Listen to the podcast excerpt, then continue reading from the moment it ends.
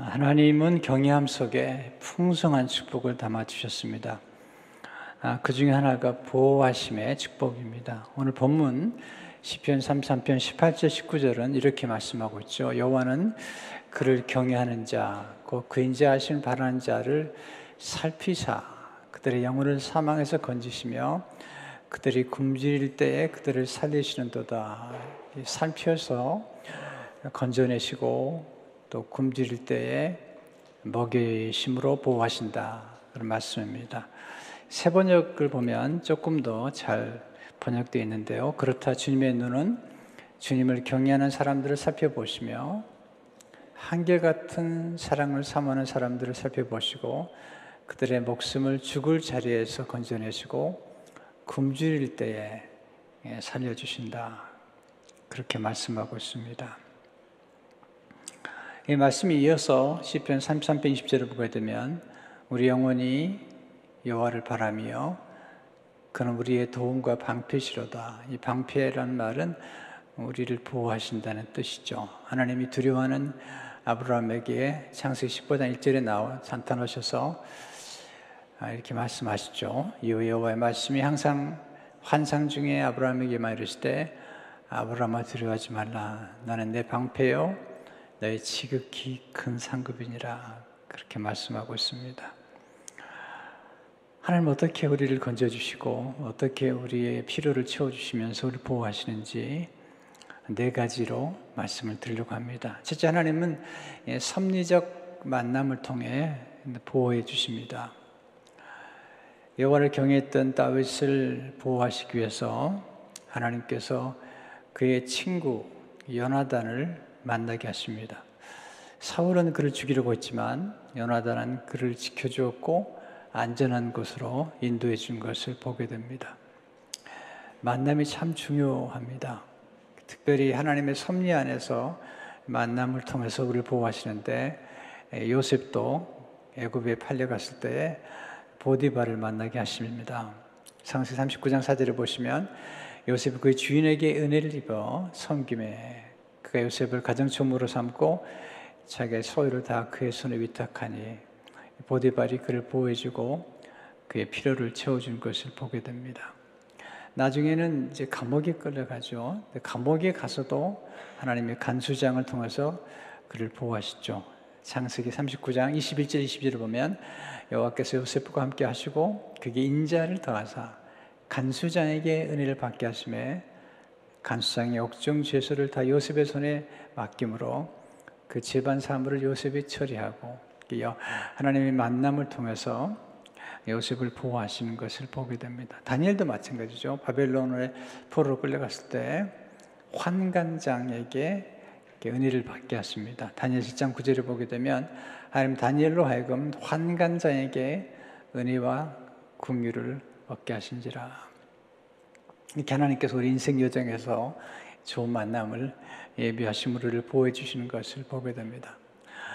모함 여인 룻은 여호와를 경외했습니다.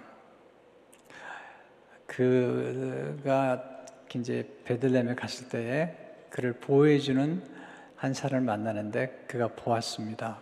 보아스가 룻에게 놀라운 얘기를 하죠. 룻기장 12절을 보게 되면 여호와께서 내가 행한 일에 보답하시기로 하며 이스라엘 하나님 여호와께서 그의 날개 아래에 보호를 받으러 온 내게 온전한 상 주시기를 원하노라 하는지라 날개 아래 보호를 받으러 온 내게 상 주시기를 원한다. 아, 이렇게 이제 보아스가 얘기를 했는데 사실 보아스를 통해서 하나님께서 룻을 보호하시고 또 룻에게 놀라운 상을 주신 것을 보게 됩니다. 보아스가 룻을 어떻게 보호해 주는지 세 가지로 볼 수 있습니다. 첫째로 하나님은 악한 사람들로부터 보호해 주십니다. 우리 인생에서 좋은 사람만 만나는 게 아니죠. 악한 사람들을 가끔 만나죠. 나쁜 사람들, 우리 인생을 망가뜨리고 우리 소중한 것을 빼앗아가는 사람들, 이런 사람들을 우리 나쁜 사람, 악한 사람들이라고 말하죠. 시편 145편 20절을 보게 되면 여호와께 자기를 사랑하는 자들은 다 보호하시고 악인들은 담별하시로다. 보아스가 룻을 보여줄 때 소년들이 그를 건들지 못하도록 그 당시에 소녀들 가운데는 이방 여인들이나 또 여인들을 함부로 건드렸던 그런 소년들이 있었던 것 같습니다. 보아스가 룻을 보여주는데 룻 기장 구절을 보게 되면 내가 그 소년들에게 명령하여 너를 건드리지 말라 하였느니라. 물론 이 당시 소년들이 악하다고 얘기할 수 없지만 네, 룻을 보호하기 위해서 보아스가 그렇게 명한 것입니다. 둘째 하나님은 풍족하게 먹으심으로 보호해 주십니다. 오늘 본문 19절에 보면 그를 그들이 굶주릴 때에 그들을 살리시는도다. 때로 우리 인생에서 참 어려울 때가 있죠. 그때 하나님께서 참 좋은 만남들을 통해서 우리를 공급해 주신 것을 보게 됩니다. 보아스가 룻을 만났을 때 예, 룻에게 먼저 마실 물을 공급해 줍니다. 룻기장 구절을 보게 되면 목이 마르거든 그릇에 가서 소년들이 길어온 것을 마실지니라 하는지라. 그리고 이제 14절에 가면 식사할 때 보아스가 룻에게 이르되 이리로 와서 떡을 먹으며 내 떡 조각을 초에 찍으라 하므로 룻이 곡식 빼는 자 곁에 앉으니 그가 볶은 곡식을 주매 룻이 배불리 먹고 남았더라. 하나님께서 우리를 보호하실 때에 우리 인생에서 아주 어려울 때에 또 좋은 만남을 통해서 필요한 것들을 이렇게 공급해 주시죠. 엘리야 같은 경우는 그리 시내가에서 까마귀를 통해서 또 사르밧에서는 그 과부를 통해서 엘리야를 먹이신 것을 보게 됩니다. 제 가정 간, 간증 많이 하잖아요. 미국에 이제 3개월이 됐더니 돈이 다 떨어졌어요. 어떨 때는 아이, 아이 우유 살 돈이 없었어요. 근데 하나님께서 놀라운 기적들을 많이 베풀어 주시고 필요할 때마다 쌀을 갖다 주신 분이 계셨고 또 식료품을 이렇게 준비해 주는 분도 계셨습니다. 하나님께서 네, 필요할 때마다 공급해 주심으로 보호를 해 주신 기억들이 많이 있습니다. 셋째로 하나님은 안식하는 사랑을 통해서 보호해 주십니다. 하나님의 나기에는 안식하는 곳입니다. 안전한 곳이죠. 시편 57편 1절에 보면 하나님의 내게 은혜를 베푸소서 내게 은혜를 베푸소서 내 영혼이 죽게로 피하되 주의 날개 그늘 아래에서 이 재앙들이 지나기까지 피하리이다. 하나님의 날개 그늘 아래서 재앙들이 지나기까지 네, 아, 가장 안전한 곳입니다. 안전한 곳에서 우리는 안식할 수가 있죠. 내룩기 3장에 보면 나오미가 그 며느리에게 안식할 곳을 제공하고 싶다. 1절에 보시면 루시 시어머니 루세 시어머니 나오미가 그 이르되 내 딸아 내가 너를 위하여 안식할 곳을 구하여 너를 복되게 하여 하지 않겠느냐. 이게 안식할 곳이라고 그러는데 이 말은 그 당시에 결혼을 의미합니다. 그 좋은 남편을 통해서 내게 안식을 제공해 주고 싶다. 이 안식은 어디서 오는 걸까요? 히브리 사람들은 안식은 하나님의 사랑, 헤세드, 무궁한 사랑에서 온다고 그렇게 얘기했습니다. 아무리 집이 커도 예, 싸움을 하고 있다면 그 집은 안식하는 곳이 아닙니다. 비록 집이 작고 가난해도 조금 부족한 게 많아도 안식하는 사랑이 있다면 거기에 안식이 있는 것입니다. 근데 이 보아스라는 사람은 하나님의 사랑으로 사람들을 사랑했던 사람이죠. 그래서 룻기 2장 20절을 보면 그가 살아있는 자와 죽은 자에게 은혜 베풀기를 그치지 아니하도다. 이 보아스가 은혜를 베풀었는데 이 은혜라는 히브리어 단어를 보면 헤세드입니다. 헤세드는 아주 무궁한 사랑, 인자한 사랑, 인애와 자비를 말해주고 있는 구약에서 아주 중요한 하나님의 사랑을 얘기할 때마다 쓰는 히브리어 단어인데 이 보아스가 하나님의 사랑으로 바로 아, 루세에게 안식을 준 것을 보게 됩니다. 여러분 언제 안식하세요? 우리 언제 안식을 누리죠? 보통 세 가지가 있어야지 안식할 수 있습니다. 반복되지만 첫째는 안전해야 됩니다. 안전할 때 안식하게 됩니다. 둘째는 예, 만족해야 됩니다. 풍족해야 됩니다. 먹을 게 없으면 네, 안식할 수 없습니다. 하나님은 우리를 푸른 초장으로 인도하시잖아요. 아, 세 번째는 평안해야 됩니다. 평안. 불안하면은 우리가 안식할 수 없습니다. 그래서 우리 쉴 만한 일거로 인도하신다. 쉴 만한 물가로. 네, 평안한 곳. 그래서 가정은 이 세 가지가 필요하잖아요. 안전해야 되고요. 그리고 네, 풍족해야 되죠. 음식이 풍족해야죠. 뿐 아니라 평안해야 됩니다. 싸움하면 안식할 수 없습니다. 예수님이 이 땅에 오셔서 이 세 가지를 주신 분이시죠. 우리를 안전하게 하심으로 악한 사람들로부터 악한 마귀로부터 우리를 보호해 주시고 생명의 떡으로 오셔서 예수님은 풍족하게 네, 풍성한 생명으로 우리를 먹여 주시고 그리고 예수님은 내가 너에게 평안을 주노니 그렇게 말씀하시면서 우리에게 평안과 화평을 선물해 주신 것을 보게 됩니다. 때문에 우리는 예수님 안에서 진정한 안식을 누릴 수가 있는 것입니다. 인생의 중요한 것들은 만남입니다. 그래서 늘 만남을 위해서 기도합니다. 근데 때로는 신비로운 만남들이 많죠. 근데 어제 저 그런 경험을 했어요. 어제 모처럼 세정문고 서점에 나가는데 아, 최근에 이제 집회 다녀오고 또 여러 일들이 많아가지고 서점을 거의 들이지 못했습니다. 근데 토요일 날 서점에 가지 않는데 왠지 모르게 가고 싶은 마음이 생긴 거죠. 서점에서 이제 책을 좀 보고 그리고 이제 서 있는데 한 자매님이 인사를 하는 거예요. 강준민 목사님이세요? 네, 그렇습니다. 그랬더니 지금 온라인으로 예배를 드리는 중에 목사님 섬기는 교회에 지금 가고 싶은데 어떻게 가면 되냐고 여쭤보는 거예요. 자녀가 몇입니까? 그랬더니 자녀가 둘이라고. 그래서 이제 전화번호를 받고 또 이제 성목사님 통해서 이제 자녀들 오게 하는 그런 안내를 해드렸습니다. 그리고 돌아오는 길에 너무 놀라는 거예요, 내 스스로가. 왜 서점에 가게 가도록 하는 가고 싶은 마음을 주셨을까? 토요일 날 제가 가지 않는데 토요일 날 가면 장로님이 안 계세요. 그래서 더더구나 잘 안 가는데 왠지 모르게 방문하고 싶어서 갔더니 네, 제가 인도하고 전도하시는 분을 만났고 그 두 자녀가 교회에 오게 되면 얼마나 큰 축복이 될까 라는 생각을 하게 됩니다. 성도를 기도합니다.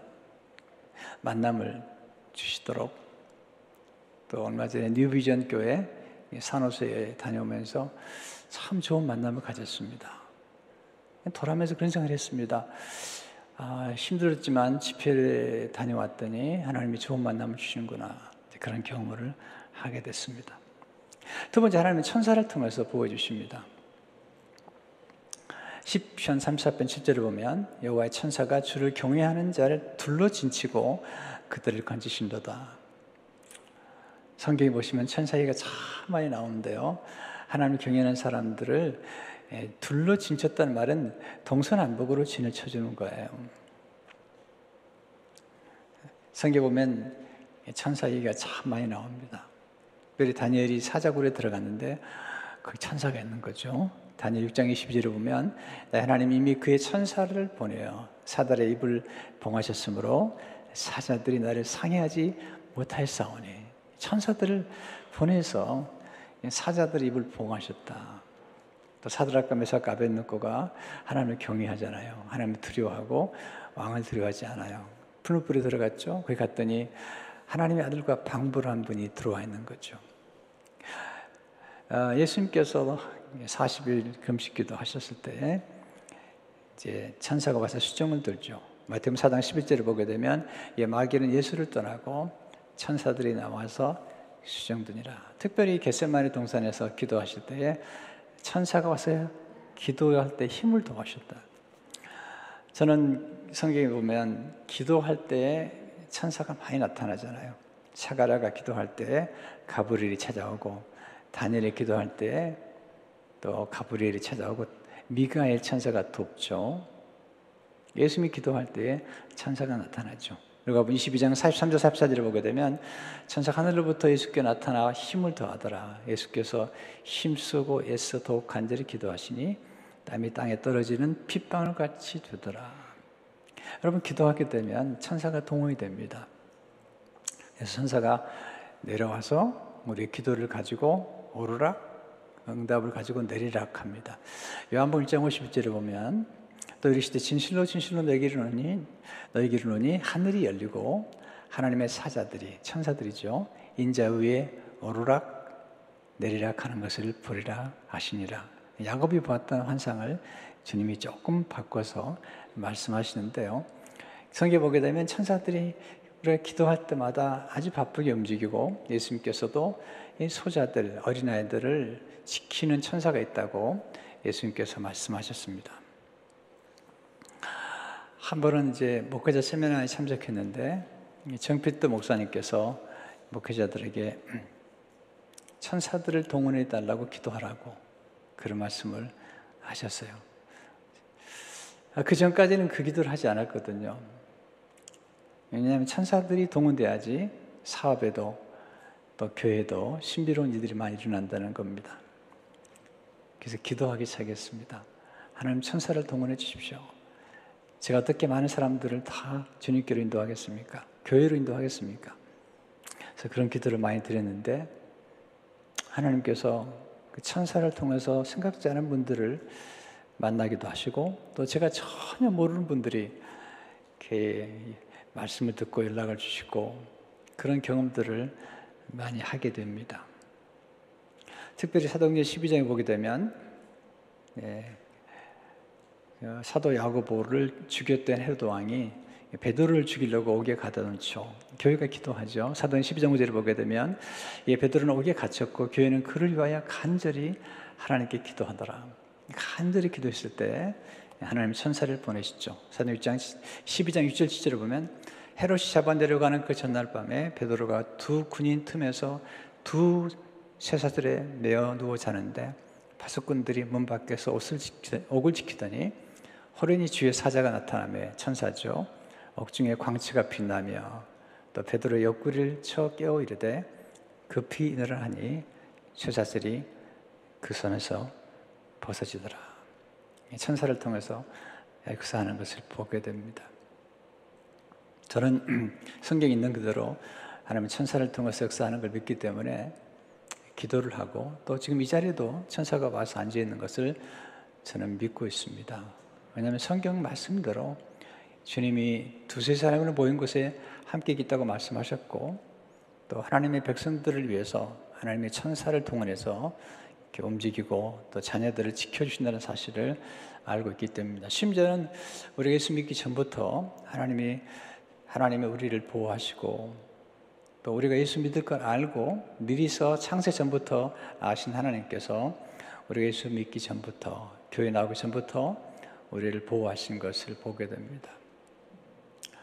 아, 제가 이제 오늘 또 교회 나오는 길에 생각해 보니까 제가 물 속에 빠졌다가 죽을 뻔한 적이 세 번 있는데 세 번 다 건짐을 받았습니다. 그 중에 한 번은 정말 신비로운 일입니다. 제가 몇 번 간증 드린 적이 있는데요. 아주 어릴 적에 부모님 몰래 수영장에 갔습니다. 부모님 몰래. 근데 제가 일곱 살에 입학을 하는 바람에 항상 키가 작았고 그리고 수영을 배워본 적이 없습니다. 근데 그렇게 가보고 싶었어요. 근데 해수욕장이라고 그러는데 그 수영장 안에 들어가려면 돈이 필요한데 저는 돈이 없었기 때문에 그 해변가에 상점들이 있는데 상가들이 있는데 거기 보면은 시멘트로 이렇게 계단을 만들어 놨습니다. 그래서 썸물이 되면 그게 계단이 생기고 사람들이 오가고요. 밀물이 들어오면 그 계단까지 물이 차게 되어 있습니다. 손자서 한쪽에 옷을 벗어놓고 그리고 이제 그 물놀이를 하는 것입니다. 근데 여러분 아시겠지만요. 밀물이 들을 때는 갑자기 확 들어옵니다. 서서히 들어오는 것 같지만 밀물이 들을 때는 확 들어오는데 물이 들어오면서 어, 그 계단 위로 물이 넘치면서 제가 바닷속으로 빠져 들어가는 수영을 하지 못했기 때문에 물속에서 이제 꼬르락 꼬르락 하는데 죄송합니다. 아, 제 속에 어린 나이지만 이제 죽었구나 하는 생각이 들었습니다. 근데 순식간에 어떤 사람이 들어와서 저를 낚아채듯이 취해서 밖으로 내놓았습니다. 그리고 누군가 봤더니 그냥 없어졌습니다. 가끔 그런 생각을 하죠. 만약 그날 죽었다면 오늘 제가 이렇게 설교할 수 없겠죠. 예수님을 개인적으로 만나기 전부터 하나님께서 지키시고 어떤 선제적 은총이죠. 여러분 생애도 돌이켜 보시면 여러분 예수님 만나기 전부터 돌이켜 보면 하나님 보호하셨다는 사실을 알게 됩니다. 세 번째 하나님은 지혜의 말씀을 통해서 우리를 보호해 주십니다. 하나님을 경외하는 사람들에게 하나님 지혜를 주시는데 다윗은 하나님을 경외했는데 그가 지혜롭게 하죠.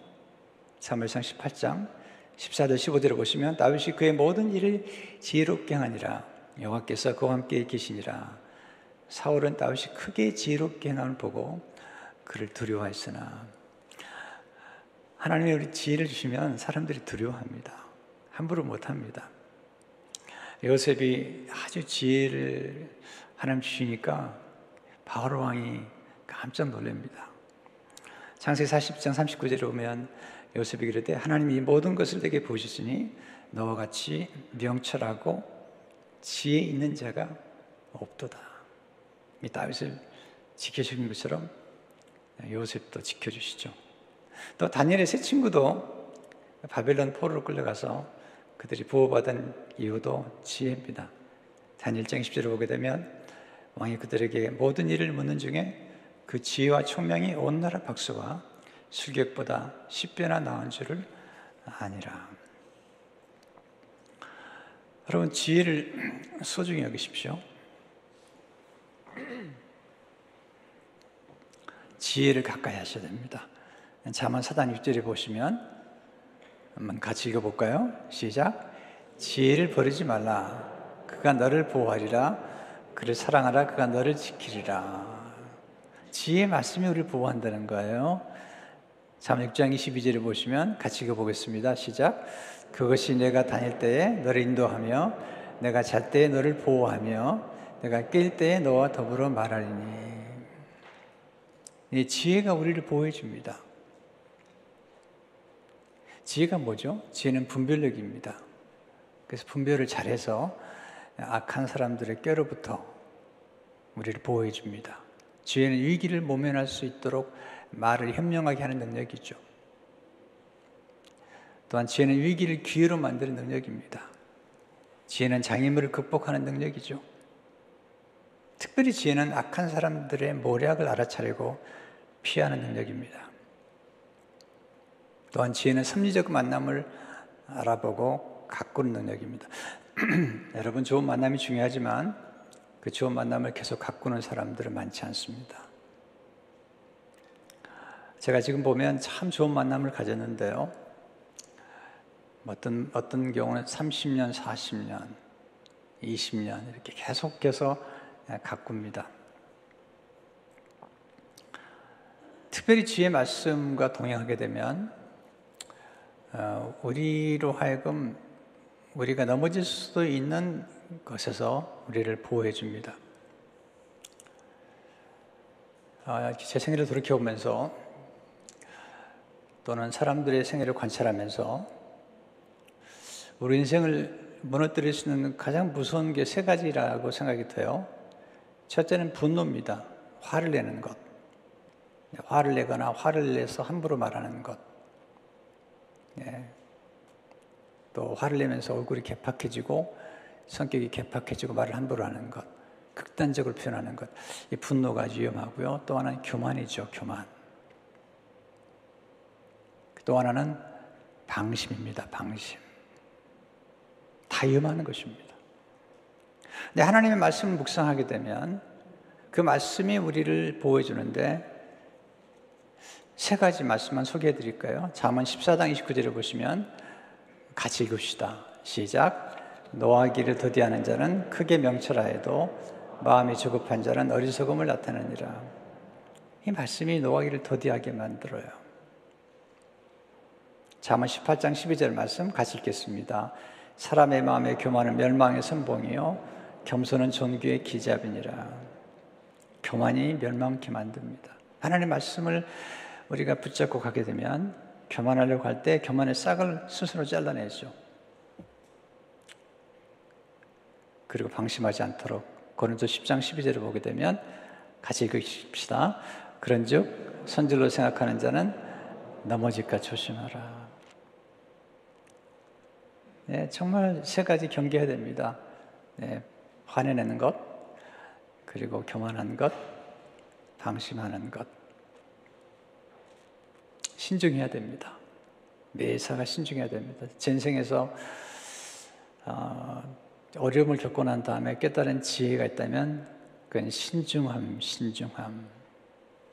그래서 지금 예, 우리 교회 12년, 13년째 목회하면서 더 신중하려고 합니다. 큰 일, 작은 일을 네, 방심하지 않고 아주 신중하려고 최선을 다해서 노력을 하고 있습니다. 마지막으로 하나는 광야의 고난을 통해서 보여 주십니다. 이건 조금 특별한 방법인데요. 하나님이 우리를 보호하기 위해서 고난이라는 방법을 사용하세요. 사울 왕이 다윗을 죽이려고 하니까 다윗을 광야로 보내세요. 거기서 아들람 굴에서 유대 광야에서 그를 보호하시고 그를 키우시고 그를 연단하십니다. 신명기 30장 10절을 보게 되면 여호와께서 그를 황무지에서 짐승이 부르짖는 광야에서 만나시고 호위하시며 보호하시며 자기의 눈동자 같이 지키셨도다. 바로 왕이 모세를 죽이려고 할 때 그를 광야로 보내서 그를 보호하시고 그를 키우신 것을 보게 됩니다. 요셉도 그를 지켜준 건 고난입니다. 요셉 형제들이 요셉을 미워하고 죽이려고 했죠. 또 요셉 이 그 형제들과 함께 있으면 요셉의 꿈이 이루어지지 않습니다. 왜냐하면 요셉의 꿈을 죽이려고 했거든요. 그래서 하나님께 고난을 통해서 형제들과 함께 헤어지게 만듭니다. 물론 나중에 다시 만나긴 하지만 또 요셉이 애굽에 갔을 때 보디발의 아내가 아주 그를 위험하게 만들었죠.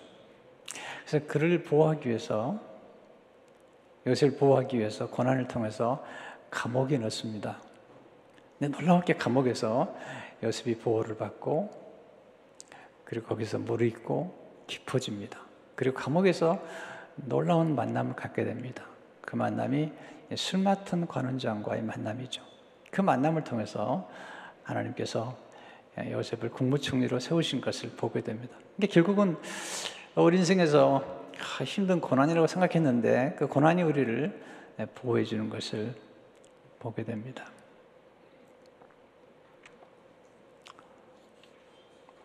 제가 아주 어려운 고난을 겪은 적이 있습니다. 그때 저를 괴롭히는 사람들이 찾아왔습니다. 그리고 제게 말했습니다.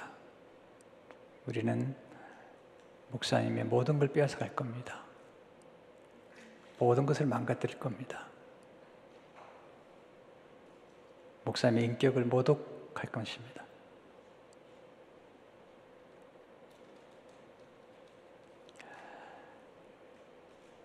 그런데 하나님의 고난을 통해서 저를 그런 사람들로부터 떨어져 나오게 하셨고 그렇게 하시면서 좋은 만남을 주셨어요. 우리 장로님들, 우리 권사님들, 집사님들 좋은 만남을 주셔서 예, 새로운 교회가 시작됐고 그리고 이렇게 건강한 교회가 세워지게 된 것입니다. 생각을 해봅니다. 만약에 내가 그분들 곁에 오래 있었다면 아마 제 목회는 아주 망가졌을 것입니다. 하나님이 고난을 통해서 네, 그런 분들과 거리를 두게 하시고 또 저를 보호해 주시고 저를 아껴 주시는 우리 장로님들과 우리 권사님들, 집사님들을 만나게 하셔서 이렇게 교회가 세워지게 되었습니다. 근데 고난을 통해서 제게 도움이 됐던 가장 중요한 유익 중 하나는 겸손입니다. 고난을 통해서 제가 더 겸손하게 되었고 또 겸손이 우리를 보여주거든요. 우리를 망가뜨리는 가장 무서운 건 교만입니다.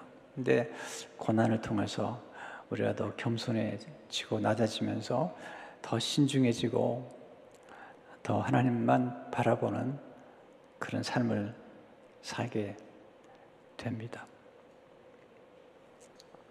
예수님의 십자가는 음, 우리의 피난처입니다. 예수님이 모든 죄인들의 피난처가 아, 십자가입니다. 예수님 안에서 우리는 진정한 안식을 누릴 수가 있습니다. 이사야 32장 2절을 보게 되면 장차오실 예수님에 대해서 예언한 얘기가 나오죠. 또 그 사람은 광풍을 피하는 곳, 폭우를 가리는 곳 같을 것이며 마른 땅에 냇물 같을 것이며 곤비한 땅에 큰 바위 그늘 같으리니 네. 예수님이 우리에게 진정한 안식을 주는 분이에요. 우리가 예수님께 나가면 예수님은 우리를 악한 자의 권세로부터 우리를 건져내시고 우리를 안전하게 지켜주심으로 우리가 안식할 수 있게 하시고요. 예수님은 생명의 떡으로 오셨어요. 그리고 우리가 풍성한 생명을 주시는 분이에요. 지금도 우리를 보호해 주시고 공급해 주시죠. 그 예수님 안에만이 진정한 평안이 있습니다. 네, 그래서 예수 그리스도의 십자가 아래 갈 때 바로 그것이 하나님의 날개 그늘 안에 가게 됩니다. 성도 여러분, 성도님들은 하나님을 경외하는 분들이잖아요. 그리고 돌이켜 보십시오. 한분한 분을 어떻게 보호하시는지. 그리고 감사하셔야 돼요. 예, 섭리적 만남, 좋은 만남들을 감사하셔야 되고요. 여러분은 모르지만 하나님이 여러분을 지키시기 위해서 예, 천사를 동원했다는 것. 그리고 기억하셔야 돼요. 기도할 때마다 천사가 동원됩니다. 그걸 믿으셔야 됩니다. 여러분 기도하다가 어떨 때는 굉장히 힘들게 기도하다가 기도하는 중에 힘이 생깁니다. 왜냐하면 천사가 와서 예수님께 도움을 준 것처럼 우리에게 도움을 주기 때문이죠. 그리고 이 지혜의 말씀을 많이 암송하십시오. 그 말씀을 많이 암송하게 되면, 네, 우리가 화를 내려고 하다가도 노하기를 더디하는 것이 이런 말씀이 떠오릅니다. 또 교만하려고 할 때마다 네, 교만은 멸망의 선봉이요 떠오르죠.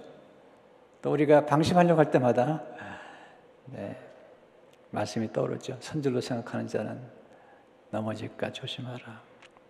그래서 말씀이 우리를 보여주는 것입니다. 지혜가 우리를 보여주는 것입니다.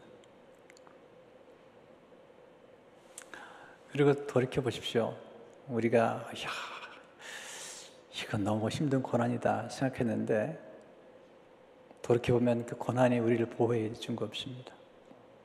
그 고난을 통해서 나쁜 사람들을 헤어지게 만들고 악연을 끊게 만드시고 또 우리를 새로운 만남과 새로운 기회로 인도하신 것들을 보게 됩니다. 무엇보다 사순절에 십자가를 묵상하십시오. 십자가에 못 박히신 그리스도, 부활하신 그리스도를 묵상하십시오. 예수 그리스도만이 우리에게 진정한 피난처가 되시기 때문입니다. 주의 은혜가 늘 함께 하시기를 축원합니다. 하나님 아버지 오늘 주시는 말씀 생명의 양식입니다. 우리를 보호해 주시고 지키시고 우리의 삶을 풍족케 하시는 하나님의 은혜를 기억하게 하시며 우리 삶의 여정에서 때로 고난이, 광야의 고난이 우리를 보호하시고, 우리를 지키시고 축복하시다는 사실을 기억하며, 우리가 범사에 감사하는 우리 모두가 되도록 축복해 주옵소서. 하나님 섭리적 만남을 늘 기대하게 하시며, 또 천사들을 통해서 성도를 지키시고, 또 자녀들을 보호해 주시고 축복해 주옵소서. 예수 이름으로 기도하옵나이다. 아멘.